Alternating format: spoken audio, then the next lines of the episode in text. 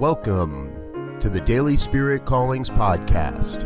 I'm your host, Robert Brzezinski, and I invite you to join me every day as we explore an affirmation, inspiration, and call to action for your life this day. And today is March 17th, 2021. Here is your Daily Spirit Calling.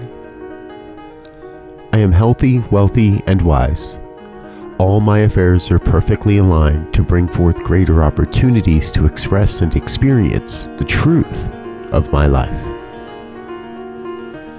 We are each surrounded by a renewable resource that forever brings forth new and more exciting opportunities to experience the abundance and prosperity of God in our lives. Today, you are called to revel in the experience of living an abundant and prosperous life. Thank you for listening to Daily Spirit Callings.